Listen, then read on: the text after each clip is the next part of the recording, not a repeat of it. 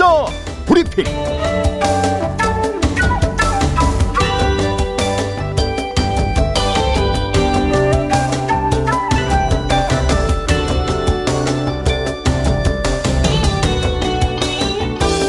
지난달 9일 동서독 국경의 전면 개방에 이어 독일 분단의 상징인 베를린 브란덴부르크 문을 열기 위해서 오늘 브란덴부르크 문 주변의 장벽이 철거됐습니다.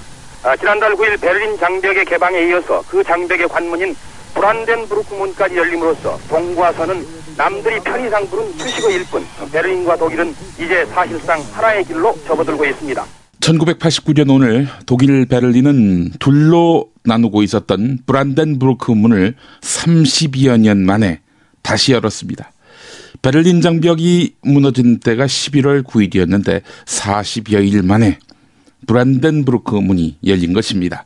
비가 내리던 당일 역사적 순간을 직접 확인하러 나온 수천 명의 시민들로 브란덴부르크 문 광장은 가득 찼습니다. 브란덴부르크 문을 지나서 서베를린에서 동베를린으로 건너간 첫 번째 주인공은 옛 서독의 헬무트 콜 총리였습니다. 콜 총리는 맞은편에서 기다리고 있던 옛 동독의 한스 모드로프 총리와 악수를 나눴는데요. 시민들은 샴페인을 터뜨리고 서로 끌어안으면서 환호했습니다. 모드로프 총리는 독일 전역의 텔레비전으로 생중계된 연설에서 전쟁에 불타는 악취는 더 이상 이곳에 없다. 브란덴부르크 문은 평화의 문이어야 한다라고 선언을 했었는데요. 콜 총리 역시 지금은 내 인생에서 가장 중요한 순간이다 이렇게 화답했습니다. 냉전과 분열의 상징이던 브란덴부르크 문은 18세기 프로이센의 힘을 과시할 목적으로 프리드리히 빌헬름 2세가 축조했습니다. 나치 시대 나치 군대가 이 문을 통과하면서 군사 퍼레이드를 펼쳤고 2차 대전이 끝난 후에는 연합군이 이 문으로 개선 행진을 했습니다. 1987년 6월에는 로널드 레이건 당시 미국 대통령이 이 문 앞에서 고르바초프 소련 서기장 이 장벽을 허물어 버리세요라고 연설하기도 했습니다. 2년여 만에 레이건의 이 말은 현실이 됐습니다. 200여 년간 독일인이 겪었던 영욕의 기억이 이 문에 고스란히 새겨져 있는 건데요. 브란덴부르크 문의 재개방 이것은 동구권 붕괴의 신호탄이 됐습니다. 문이 열리고 이틀 뒤인 12월 24일부터 동독과 서독 사이에 비자 의무 발급 제도가 폐지됐고 환전도 필요 없게 됐습니다. 비언화는 동유럽 전역으로 확산돼서 헝가리는 1990년 3월 자유 총선을 실시했고요. 체코는 같은 해 12월 바칠라프 하베를 대통령으로 뽑으면서 공산주의 체제를 포기합니다. 그리고 결국 공산주의가 무너지게 되는 것입니다. 우리나라였으면 감옥에 가 있을 법한 학자가 있습니다. 바로 영국 사람 에럭 홉스봄입니다. 85살에 펴낸 자서전 미완의 시대의 일부를 보겠습니다. 10월 혁명의 꿈은 여전히 내 안에 어딘가에 남아있다. 내버리고 거부했건만 사라지지 않았다. 공산주의 혁명이 10월 혁명이죠. 21세기에도 여전히 칼 마르크스 사상이 유용하다고 믿었던 에럭 홉스봄이었습니다. 홉스봄이 몇 년 전에 95세를 일기로 타계했지요. 투철한 공산주의자이자 탁월한 역사학자로서 이념과 역사를 펜 끝에서 명징하게 정리해온 일생으로 평가받고 있습니다. 네오콘들은 이 에럭 홉스봄을 스탈린의 치어리더라고 별명을 붙였는데 말이죠. 평생 못 말리는 급진 공산주의자였습니다. 사상적 정체성 탓에 당연히 불이익도 받았겠지요. 자기가 머물러 있는 땅은 영국이니까요. 1789년 프랑스 대혁명에서 1914년 1차 세계대전까지 기나긴 19세기를 정리한 혁명의 시대, 자본의 시대, 제국의 시대 이 3부작으로 세계적인 명성을 얻었지만은 모교인 캠브리지나 옥스포드 강단에 서지 못했습니다. 이 정치적 반대파들 때문인데요. 그러나 에럭 홉스봄의 승진을 늦게 시켰을지언정 런던 대학은 결코 사상을 빌미로 해서 이 에럭 홉스봄을 내쫓지 않았습니다. 도리어 2002년 총장에 임명하기도 했습니다. 메카시즘이 역병처럼 번지던 극단의 시대를 살다가 대부분 너무도 짧은 생으로 어, 이렇게 이생에서의 족적을 마쳤던 한국의 좌파 지식인들과는 너무나 많이 다릅니다. 말년의 에러콥스 범은 세계는 저절로 개선되지 않는다라면서 자본의 방종에 대한 어, 문제 인식을 거듭 강조했었습니다. 어떻게 세계를 바꿀 것인가 마르크스와 마르크시즘 이야기라는 책이 있었는데요. 이 책에서 에러콥스범은 유사 마르크스주의 국가였던 소련의 몰락에도 불구하고 마르크스는 죽지 않았다 이렇게 선언했습니다. 소련이 몰락한 것은 막시즘을 제대로 이행하지 않아서지 막시즘 자체가 문제가 있었던 것은 아니다. 라는 이야기겠죠. 네, 20세기의 파시즘을 패퇴시킴으로써 인류에게 기여한 공산주의가 21세기의 자본주의 비판 도구로 다시 유용해졌다. 이런 말도 했는데요. 네. 극단은 또 다른 극단을 키운다. 이런 말이 생각나네요. 공산주의를 선망하는 사람이 있다 하면 자본주의의 피해가 그만큼 극심해지고 있다는 뜻 아닐까요? 네. 바흐의 브란덴부르크 협주곡 준비했습니다. 4번 4장조가 이제 나올 텐데요. 사실 그 브란덴부르크 협주곡은 모두 6곡입니다. 이 중에서 4번을 예, 택했습니다. 이 작품은 1721년 쾌텐 궁정악단에서 연주된 음악 중에서 특별히 뛰어난 작품만을 골라서 브란덴부르크 지역을 다스리는 당시 크리스티안 루드비히 공에게 헌정한 것입니다. 네. 브란덴부르크 협주곡 4번 4장조 함께 하시죠.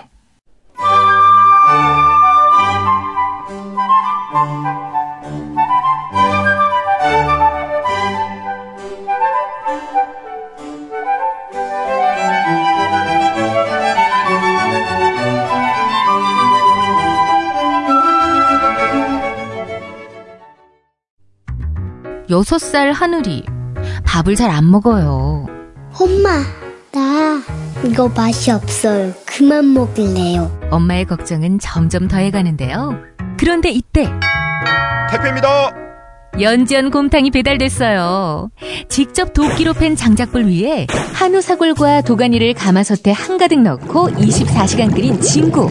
연지연 곰탕이 하늘이 입에 들어가는 순간 아, 맛있다. 엄마 한 그릇 더 주세요. 하늘이의 밥도둑 연지연 곰탕. 조미료 같은 첨가물이 전혀 들어가지 않아 엄마의 기쁨은 더하답니다. 연지연 곰탕은 강화군에서 김포시 방향으로 강화대교 건너자마자 있습니다. 포장 판매는 한 팩 800g에 7,000원, 7팩 이상 무료 배송합니다. 주문 전화는 010-7252-1114, 010-7252-1114. 1992년 오늘은 우리나라가 베트남과 다시 수교한 날입니다. 한국은 베트남과 교전했던 참 불편한 관계의 나라였습니다. 그런데 동구 공산권이 무너지고 북방 외교가 활발해지면서 베트남과 다시 교류하게 된 것입니다.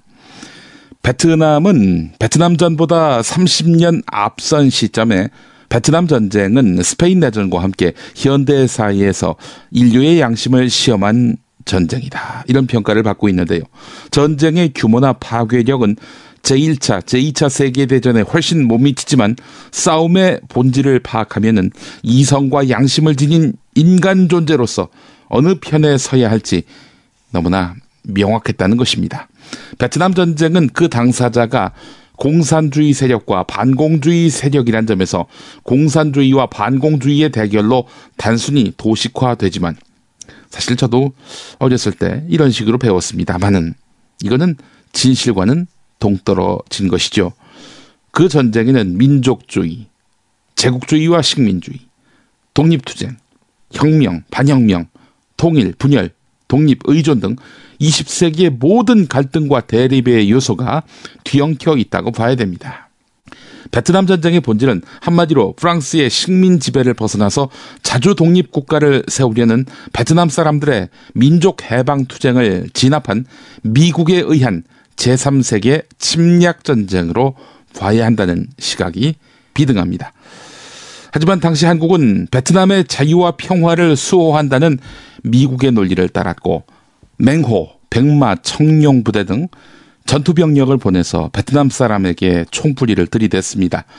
전투병 파병은 자유 통일을 위해 조국의 이름으로 뽑힌 것인데 하지만 미국이 주도하고 한국이 가세한 침략 전쟁의 본질 이걸 비껴갈 수는 없었습니다. 결국 침략군의 패배로 끝납니다. 미국은 압도적인 물리력으로 베트남 총 인구의 10%를 죽이고도 이기지 못했습니다.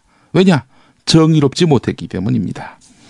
미국의 패퇴와 통일 베트남의 출범, 유신 체제 수립 등으로 한국과 베트남은 오랫동안 냉랭한 관계를 유지하다가 1992년 12월 22일 대사급 수교 관계를 맺습니다. 그렇게 새로운 단계에 진입하게 된 것인데요. 1986년부터 시행된 개혁 정책을 통해서 베트남은 개혁 개방의 길을 걷고 있었고 수교를 계기로 해서 두 나라의 교류는 더욱 확대됐습니다. 세계 최강 대국인 미국과의 전쟁에서 이겼다는 베트남 사람들의 자부심은 한국과의 껄끄러웠던 그런 관계를 문제 삼지 않게 됐습니다. 또 이런 배경 속에는 1998년 김대중 대통령의 방문을 계기로 두 나라가 과거는 묻어두고 미래 지향적 발전을 위해 협력하자는 대합의를 통해서 아, 무르익었고요. 2004년 노무현 대통령은 베트남 방문 때 국부 호치민의 묘소를 참배하고 마음의 빚을 거론하면서 유감을 표명했거든요. 예. 2014년 6월 6일에 있었던 노무현 시민학교에서의 한홍구 성공회대 교수의 베트남 박정희 그리고 박근혜라는 제목의 강연 일부를 여러분들께 들려드리려고 합니다.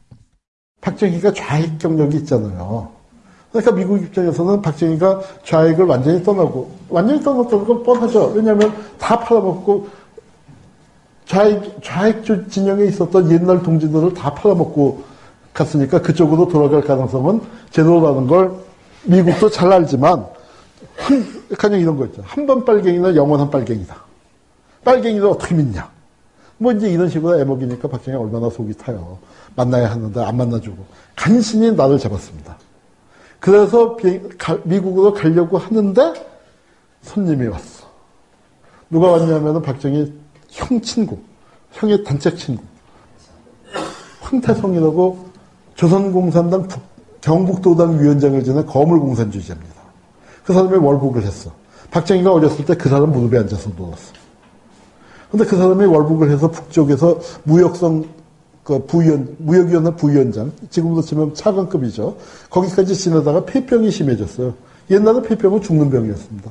그래서 은퇴해서 유행을 하고 있다가 한국에서 군사구대타가 일어났는데 대장이 박정희다 했더니 놀라서 박, 김일성을 찾아간 거예요. 정희는 내 무릎에 앉아서 놀더라. 내가 나가서 만나서 통일 문제 얘기해보겠다. 근데 김일성도 파악을 하고 있죠. 박정희가 변절해갖고 다 팔아먹고 그렇게. 옛날 박정희가 아닙니다. 어, 그 지금 신변 안전을 보장할 수 없습니다. 내려가는 건 모험입니다. 어, 황태성은 또 주장한 거야. 아니, 수상동지. 혁명을 하겠다고 목숨을 혁명에다 이미 바쳤고 나 어차피 폐병 걸려서 오래, 오래 못 사는데 내 무릎에 앉아서 놀던 놈이 남쪽에 집권자가 됐는데 가서 허심탄회하게 통일 문제를 얘기해보지도 못하면 그게 무슨 놈의 혁명가냐. 그러고 내려왔습니다. 내려와서 박정희 형수한테, 김종필 장모한테 그 집에 가서 똑똑하니까 장모 이제 약하지만 어떤 옛날 정말 친형제 같은 사이니까 그렇죠. 자 박정희 입장에서 뭡니까? 비유를 하자면 우리 아침 막장 드라마에 비유를 하면 신분 세탁을 싹 하고 과거를 속이고 좋은 혼처가 나타나서 상견례를 하러 대문을 나서는데 아 문 앞에 누가 서 있어? 얘내 있는 언니가 서 있는 거야. 어? 아니 이런 부들부들. 하여튼 그래서 가둬놓고 이제 하여튼 간신히 그래도 우여곡절 끝에 갔습니다. 여기 가서 박정희가 한 게 뭐예요? 여러분 월남 파병을 누가 제의합니까? 미국이 먼저 제의한 게 아니에요. 우리가 먼저 제의했습니다. 박정희, 어, 우리는 아니죠. 박정희랑 나를 우리라고 하긴. 박정희가 먼저 제안한 거예요. 왜? 이때 케네디는 아직 미국이 베트남 전에 공식 개입을 안 했습니다. 안 했는데 왜 제의했냐? 박정희 입장에서 볼때 미국이 개입을 안 할 수가 없거든. 미국 입장에서도 개입하는 방향으로 흘러갈 수밖에 없는 처지에 고민을, 고민이 되고 있을 때 뭐예요? 비유하자면 제가 이렇게 비유했습니다. 조폭 세계에서 여기가 왕버스죠. 여기는 새로 나이트클럽 하나 접수했지. 골목 하나 접수. 어? 동네 보스란 말이야. 동네 보스가 왕보스를 알려놓는 데서 왕보스의 고민거리에 뭐라고 얘기했어요? 형님, 우리 애들 풀겠습니다. 우리 애들 풀겠습니다. 됐어요. 그런데, 우리, 그, 그, 제가 대한민국에서 박정희 욕을 제일 많이 하고 다니는 사람이지만, 그러나 이, 이 점은 분명히 해야 할 것 같아요. 박정희가 5만 명을 보내자는 얘기를 한 건 아닙니다. 결과적으로 우리가 32만 대군이 들어오고 어, 한 시기에 5만 명쯤이 가 있는 어마어마한 파병을 하게 됐지만 박정희가 그렇게 간이 크지 않아요. 그렇게 무모한 사람은 아닙니다. 악당이지만 그리고 그 당 아니 생각을 해보세요. 그 당시에 한국의 국력이 지금도 한국에 5만 대군을 어디 파병한다는 게 말이 안 되는 얘기인데 그 당시에 5만 명을 파병하는 게 많이 되겠어요? 그때는 어때요? 북쪽이 남쪽보다 잘 살 때예요. 북쪽의 군사력이 훨씬 쓸 때입니다. 휴전선사 어떻게 5만 명을 빼요? 박정희가 한 건 비둘기 부대 2천 명. 그거 파병해서 생색내고 미국 체면 세워주는 거. 그것만 해도 전 세계에서 한국 처지에서 한국 전쟁 끝난 지 10년 조금 넘은 나라예요. 내전이 어, 전쟁이 끝난 지. 그런 나라가 2천 명 보내면 떡을 치는 거죠. 그렇게 생각했는데 미국은 어때요? 전투병을 더 보내라고 했잖아. 이게 한국군의 비극입니다. 여러분 그때 터키 뭐 이라크 전쟁 때 다른 나라한테 압력 넣고 그랬죠. 터키 같은 데다가는 뭐 군사기지 제공해라 그러면은 몇십억 달러를 줄게 뭐 파병해라 했는데 딴 나라들 다 뭐해요. 아 우리도 보내고 싶어 죽겠는데 보내야 하는데 보내는 게 마땅한데 보낼 병력이 없다. 그렇게 얘기해요. 그런데 한국은 어때요? 그 핑계가 안 통하는 유일한 나라예요. 미군이 미 한미연합사상에서 한국군의 동향을 다 손바닥 보듯이 알고 있잖아요. 그리고 미군 고위 장성들 입장에서 한국군을 보면 돌아버릴 정도로 매혹당합니다. 왜? 한국군 사병의 평균 학력이 최근은 모르겠어요. 근데 제가 이제 한참 조사하고 그럴 때 14년 3개월이에요. 지금은 약간 떨어졌을 겁니다. 1학년, 2학년 마치고도 군들 많이 가니까. 14년이라면 뭐예요? 2년제 대학을 마쳤다는 얘기예요. 2년제 대학 이상이라는 얘기입니다.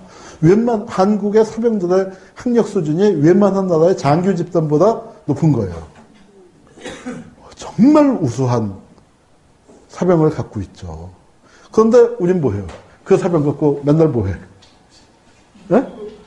한국군에서 제일 많이 하는 게 뭡니까? 삽질. 네?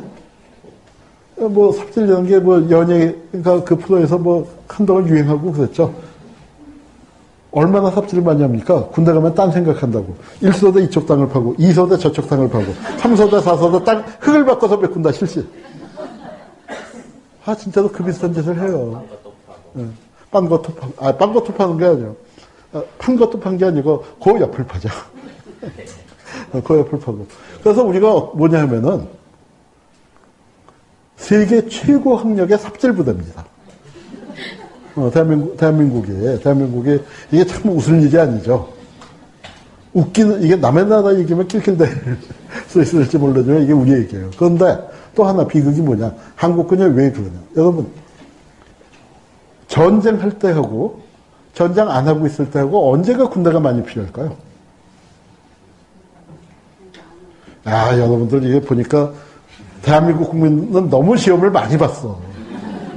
대통령 출제자의 의도를 간파진 거잖아. 이렇게 뻔한 질문을 왜 할까? 여기는 함정이 있다. 맞습니다. 우리가 상식적으로 생각할 때 당연히 전쟁할 때가 군대가 많이 필요하겠죠. 그래서 전쟁할 때, 전쟁이 터지면 징집을 했다가 전쟁 끝나면은, 어, 다시 소집 해제해서 고향으로 돌려보내서 농사 짓게 하고, 이게 이제 역사적으로 그랬단 말이에요. 근데 한국은, 한국은 어때요? 한국 전쟁 때와 지금을 비교하면 언, 제가 군대가 많아요? 네, 답을 가르쳐 드렸습니다. 왜 그럴까요? 얼마나 많을까요? 약간 많아요? 아니에요. 3배 이상 많아요.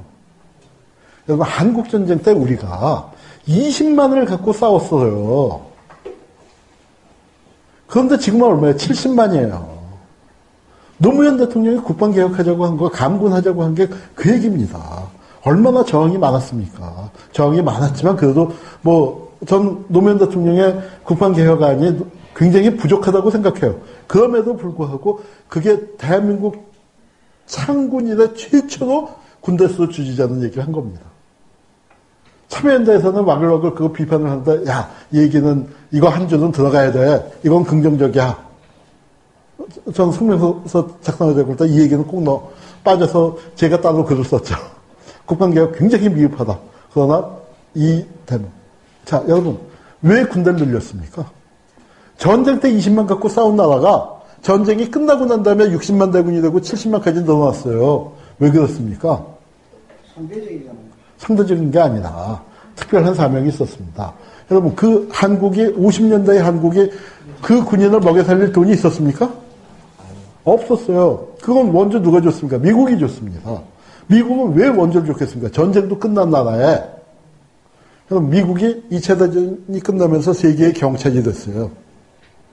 그건 뭐예요? 세계 여섯 나라에 투입돼야 돼. 여러분 어렸을 때 방범대원 혹시 생각나세요? 네. 네라고 말씀하시는 분은 상당히 연령이 네. 방범대원을 실제로 기억을 하시는 분은 상당한 연령입니다. 네. 그 방범대원이라는 게 뭐예요? 정말 무장 안 하고 요 요만한 그 곤봉과 딱딱이 있었죠. 어, 도둑놈 도망가라고.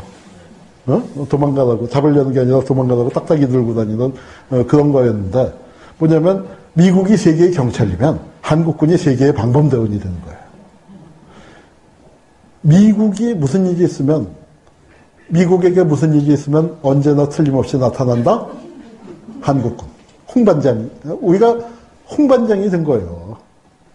그래서 이승만 때 인도차이나 파병 얘기가 나옵니다. 라오스 파병 얘기가 나와요. 박정희도 그런 맥락에서. 그리고 결국 미국이 들어가게 되면 한국군이 불려갈 것이다를 박정희도 아는 거죠. 그러니까 어때요? 어차피 불려갈 거 먼저 내가 얘기를 꺼내는 게 생색도 나잖아요. 그러니까 그렇게 한 겁니다.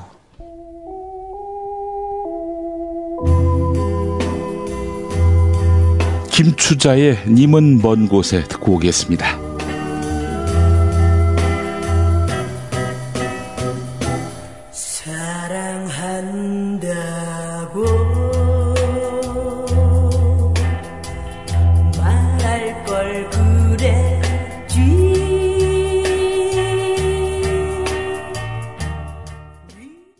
임자는 100억 불 수출 달성해야 해. 예, 1973년 개각 후 신임 강요들을 위해 마련한 다과회 자리에서 박정희 대통령이 건설부 장관에서 자리를 옮긴 장예준 신임 상공부 장관에게 이렇게 당부합니다. 장예준 장관은 좁은 국토에 자원은 없고 세계 3위의 높은 인구 밀도를 갖고 있던 우리나라에서 수출 드라이브 정책에 최선봉에 섰던 국가 통치권자의 간절한 염원이 배어 있는 말이었다라고 회상을 했는데 당시 한국을 둘러싼 국제 환경 좋지 않았지요. 1973년 4차 중동전 발발로 아랍 산유국들이 미국 등 이스라엘을 지원하는 나라에게 원유 수출을 중단했고 석유 수출국 기구 오페크는 원유가를 배럴당 5.12달러에서 11.65달러로 무려 128%나 인상했습니다. 이게 바로 제1차 오일 쇼크였던 거지요. 이 오일 쇼크로 전 세계가 몸살을 앓았습니다. 또 보호무역 추세가 강화되면서 선진국과 개발도상국의 통상 마찰도 확대됐고 그해 한국의 수출 실적은 32억 2,500만 달러에 불과했습니다. 하지만 한국은 마침내 1977년 12월 22일 수출 100억 달러 고지에 등정했습니다. 서독이 수출 10억 달러에서 100억 달러를 달성하기까지 11년이 걸렸고요. 일본은 16년이 걸렸는데 한국은 7년 만에 돌파한 것입니다. 철강, 전자, 선박, 금속기기류 등 중화학 제품 수출이 100억 달러 돌파에 크게 이바지했던 것으로 분류가 됐고요. 때마침 일어났던 중동 건설 경기 붐으로 해외 건설 수주가 급증한 것도 큰 몫을 해낸 원동력이었습니다. 1964년 수출 1억 달러를 기록한 한국은 13년 만인 1977년 오늘 100억 달러를 돌파하게 됩니다. 그때까지만 해도 연간 수출액 100억 달러를 넘은 나라는 한국을 포함해서 22개 나라뿐이었는데요. 수출 100억 달러를 넘어선 이후 정부는 산업 구조를 중화학 공업 위주로 재편했고 기술 혁신을 꾀했습니다. 2차 오일 쇼크가 있었고요. 세계적 불황의 위기도 있었고요. 하지만 이를 넘긴 한국의 수출은 다시 가속도가 붙어서 1986년에서 1988년 이른바 삼저 호황을 바탕으로 해서 큰 폭의 무역 흑자를 냈습니다. 박정희의 영도력 없다고 부인하지 않겠습니다. 그러나 그러나 좋은 제품 만들고요. 또 열심히 일했던 우리 노동자들의 예, 눈물 섞인 한 섞인 열정 그리고 근면함 이게 없었으면 과연 가능했을 100억 달러였겠습니까? 자, 우리는 경제 성장에 큰 길을 걸었고요. 엄청난 성과를 거뒀습니다. 하지만 당시의 압축 성장은 많은 피해를 낳았습니다. 대표적인 것이 바로 양극화입니다. 장덕진 서울대학교 사회발전연구소장의 말을 인용해 보겠습니다. 모든 사회 구성원이 내부자와 외부자로 나뉜다. 정규직, 비정규직이 대표적이다. 모든 후기 자본주의 국가가 이중화를 겪지만, 이 같은 이중화를 겪지만, 이렇게 정치가 이중화를 방치하거나 심화시키는 나라는 거의 없다. 게다가 대부분 청년이 외부자로 몰린 상황은 심화된다. 고령화와 맞물려서 세대 전쟁을 유발시킬 것이다. 현재 경제 활동 인구 100명이 45명을 부양하지만 30년 내에 90명에서 95명으로 치솟는 추세다. 현 20대가 내부 노동시장, 즉 정규직 시장에 진입하지도 못했는데 소득의 정점인 50대가 됐을 때 소득의 절반을 떼어서 노인들을 부양할 용의가 있겠는가? 큰일이다. 이 변화를 시민들이 체감하고 패닉에 빠지기 전에 정부가 뭔가 하려면 시간이 7년 내지는 8년도 남지 않았다고 봐야 한다. 이런 얘기입니다. 그렇습니다. 청년 때 이렇게 홀대받은 사람들이 나중에 나이 들어서 자기를 홀대했던 기성세대, 훗날에는 노년층이 되겠죠. 이 노년층들을 어떻게 대하겠습니까? 가지고 있을 때 베풀어야 합니다. 특히 청년들에게 많은 기회와 또 여건을 부여해 줘야 합니다. 평등, 공정의 가치를 잃은 자본주의는 공산주의에 대한 향수를 부를 수도 있다는 점, 이 점을 생각한다면 더욱 말입니다. 우편향 이념으로 치중하고 있는 정권, 공산주의를 바퀴벌레로 보고 있는 정권. 그렇다면 답은 자본주의가 훨씬 더 성숙됐고 훨씬 더 인간적이다라는 것들을 입증해야 되는 거 아닙니까? 하는 꼴들을 보면은 자본주의의 그런 못돼 처먹은 점만 잔뜩 부각시키고 있는 이런 태도. 참 암담합니다. 우리 사회 앞날이요.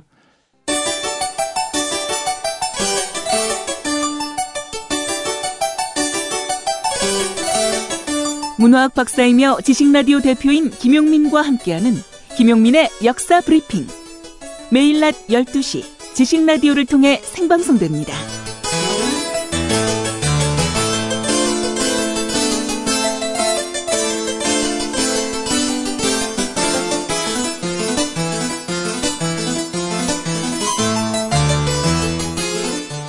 어떤 외세에 의존해서 좀 벗어나야 된다, 탈피해야 된다, 뭐 이런 거를 강조하기 위해서 저 어, 말씀을 하신 것 같은데 어쨌든 뭐 저희 잘 아시다시피 김구 선생은 뭐 이렇게 얘기하지 않습니까? 내, 내 소원은 첫 번째도 두 번째도 세 번째도 조선의 완전한 자주 독립이다 이렇게 네, 네. 이야기를 하지 않았습니까? 네. 아 그래서 김구 선생은 어찌 됐든 아 뭐랄까 남북이 하나가 되는 거에 항상 무게 좀 뭐랄까 좀뭐 거- 그거를 그거에만 천착했던 것 아닌가 그러니까 하는 생각을 좀 해볼 수도 있을 것 같은데요. 그렇게 봅니다, 저도. 네. 그런데 그게 현실을 받아들일, 수- 현실이 그런 이상을 받아들일 수가 없었어요. 네, 어, 이미 소련이 네, 1946년 9월에 네, 북한에 네, 단독 사회주의 독재 정권을 수립하라는 스탈린의 명령이 있습니다. 네, 그다음에 김일성은 꼭두각시가 돼가지고 네, 그 일을 하는 거예요. 이미 시작을 했다 이거죠. 김일성은 완전히 꼭두각시였습니다. 네, 스탈린의 정보 장교의 지령을 열심히 수행을 하는 네, 그리고 박은형과 함께 스탈린 앞에서 네. 면접을 보고 네, 시험을 쳐서 합격이 돼가지고 북한이 지도자가 됩니다. 네, 그런데 정말 자주 노선 추구한 분은 이승만이었어요. 네. 이승만은 미군과 사- 미군정과 싸우고 네. 그리고 미 국무성 안에 네. 신공주의자들하고 싸우면서 네. 대한민국 건국을 밀어붙이다가 네. 47년부터 미국의 대공산권 정책이 바뀝니다. 네. 트루만 닥트린의 선언에 의해서 네. 비로소 미국이 이승만 노선으로 따라온 거예요. 그때 그때서야 예, 네. 미국이 저 이승만 대통령이 공산당과 싸우고 미국하고 같이 싸워서 대한민국을 건국했습니다. 네. 아무도 아무도 이승만을 조종하지 않았어요. 오히려 이승만이 어. 미국을 조종했다고 보는 게 정확합니다. 이승만 대통령이 무슨 친미주의자다, 뭐 미국에서 뭐 공부도 했고 그렇기 때문에 그렇게 알려져 있지만 그런 게 아니고 이승만은 용비주의자죠. 미국을 이용한 용비주의자다. 사람. 이승만 진정한 대통령은? 자주인이죠. 네. 진정한 자주인이죠. 예. 아, 알겠습니다. 그러나 김구 선생은 그런 어떤 국제 정세랄까 이런 흐름을 제대로 읽지 못했기 때문에 아, 그 민감한 시점에서 오판을 한 거다. 이거를 지금 지적하시는 그렇죠. 지적하시는 그렇죠. 지적하시는 그렇죠. 지적하시는 그렇죠. 네, 채널A에서 조갑재 씨가 나와 인터뷰한 내용 잠깐 들어보셨습니다. 동의가 되십니까? 네. 1947년 오늘은 백범 김구 선생이 남한 단독 정부 수립 반대 성명을 낸 날입니다. 여성경제신문 김형배 논설 주간의 글을 소개하겠습니다. 독립이 찾아온 한반도 민중에게 일제강점기 시절 민족 반역자들에 대한 조사와 처단은 가장 시급한 당면 과제였다. 이는 일제에 말로 형언할 수 없을 정도의 혹독한 탄압과 착취를 당했던 민중의 한결같은 염원이었다. 일제 앞잡이들에 대한 단죄는 정상 국가가 되기 위한 최소한의 필요 조건이기 때문이다. 프랑스가 나치 부역자 만 명을 처형하거나 장기형에 처하고 도주범에 대해서 공소시효도 없이 오늘까지 그 추적과 처벌의 끈을 늦추지 않는 것도 민족 반역자들의 처벌이 자유 프랑스의 소중한 기초가 되기 때문일 것이다. 민족 정기를 바로 세워서 완전한 통일 독립 국가로 새 출발하기 위해 식민 잔재 청사는 너무도 정당한 역사의 필연이자 당위였다. 일제를 상전으로 모셨던 친일 매국노들은 해방 후 집단 패닉에 빠졌다. 자신이 저지른 씻지 못할 반민족적 중대 죄과에 대한 엄중한 처벌이 기다리고 있었기 때문이다. 그러나 그 순간 이들에게 구세주가 나타났다. 바로 새로운 점령자 미국이다. 한반도 남쪽을 점령한 미국은 2차 대전을 막 끝내고 전 세계를 냉전 체제로 재편하면서 동아시아에서 소련의 남하를 막는 것을 최우선적 전략 목표로 삼았다. 패망한 일본을 부흥시켜서 자신의 군사 기지로 만들려는 미국에게 한반도는 일본 방위를 위한 전초 기지로서 안성맞춤이었다. 그 결과는 전범국가 일본 대신 억울하게 조선의 분단이 전격적으로 취해진 것이다.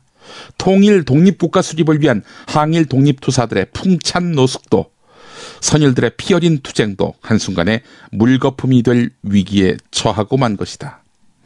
통탄할 일은 이승만 세력이 한반도 남쪽에서 과거 항일 투쟁의 전위인 청년 학생과 독립투사들을 박해하던 친일 몰입배와 일제 악질 고문 경찰들을 다시 불러 모아서 단독 정부 수립에 나섰다는 사실이다. 북조선 임시인민위원회를 출범시켜서 소련의 지원 속에 새를 키워갔다. 통일 독립국가 희망은 물 건너가는 절체절명의 위기였다. 김구는 그 엄중한 정세에 자신의 안위에 개의치 않고 앞장서 나섰다. 그러나 통일정부 수립 협상을 위한 두 차례 북행길은 국내외 정세의 제약으로 그 성과가 미약했다. 분단 세력의 방해 공작도 점차 극심해져 갔다. 당시 일부 신탁 통치 반대 세력과 미국을 세주인으로 섬기는 친일 매판 세력이 단독 정부 수립을 주도할 때 그는 그 반대편에 서서 마지막 안간힘을 쏟았다. 단독 정부를 반대하고 통일 국가 수립을 위해 그가 걸었던 길은 험난한 가시밭길이었지만은 후세에 두고두고 귀감이 될 만한 역사적 도정이었다. 분단 세력에 의한 김구의 죽음은 남과 북의 집권 세력 사이에 민족과 외세의 대결을 전쟁으로까지 치닫게 해서 금수강산을 동족의 피로 물들이고 만 비극의 전주곡이 됐다. 뉴라이트 계열의 인사들이 따라 김구에 대해서 단독 정부 수립 반대와 또 남한 정부 참여 거부를 이유로 해서 대한민국 건국의 공로자가 아니라고 주장하지만 그 논리의 치명적 인식 오류는 헌법 정신의 부정에서 비롯된 것이다. 대한민국 헌법 전문은 이렇게 적고 있다. 3.1운동으로 건립된 대한민국 임시정부의 법통과 불의의 한건 4.19 민주이념을 계승하고 조국의 민주개혁과 평화적 통일의 사명에 입각해 헌법은 엄연히 독립투쟁과 임시정부에서 그 법통을 두고 있다. 건국만큼 중요한 것으로 통일 독립정부를 지향하고 있기 때문이다. 어느 민족이나 절체절명의 위기 순간에 진정한 지도자를 만난다. 김구는 민족 앞에 드리워진 큰 불행을 예감이라도 하듯 절망의 순간에 자신의 생명을 던질 줄 아는 진정한 지도자였다. 아무리 되먹지 못한 사람들이 그 대의를 보지 못하고 함부로 입을 놀린다 해도 통일정부 수립을 향한 김구 선생의 단심을 의심할 수 없을 것이다.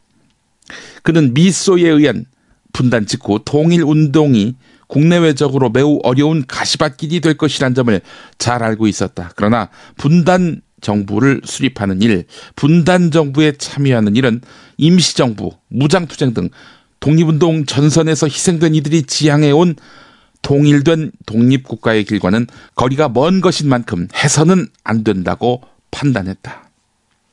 1948년 그는 말했다. 내 나이 이미 73인데 남은 것은 오늘 내일하는 여생이 있을 뿐이다. 새삼스럽게 재화나 명예, 정권을 탐낼 것인가?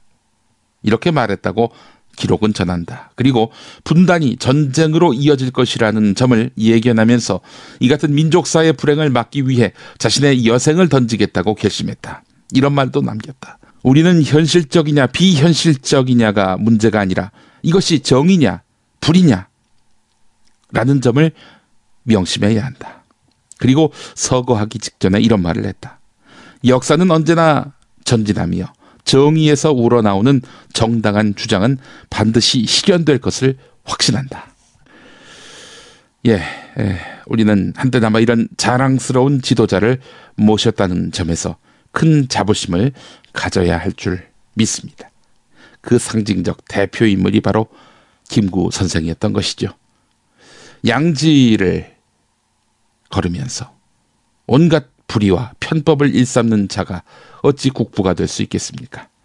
진정한 국부는 김구 선생이 아니겠는가? 전 이렇게 판단합니다.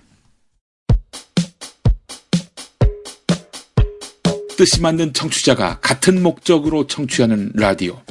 지식라디오 대표 김용민입니다. 지식라디오는 한 번 듣고 마는 방송이 아닙니다. 언제든 다시 듣고 또 듣는 방송입니다. 지식라디오에 광고하십시오. 다른 어떤 매체와도 다른 길고 크며 깊은 효과를 체험하실 겁니다.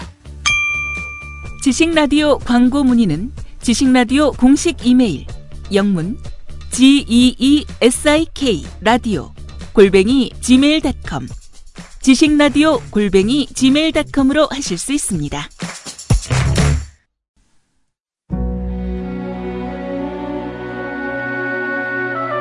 역사 브리핑 애청해주신 여러분 감사합니다. 내일 다시 뵙겠습니다.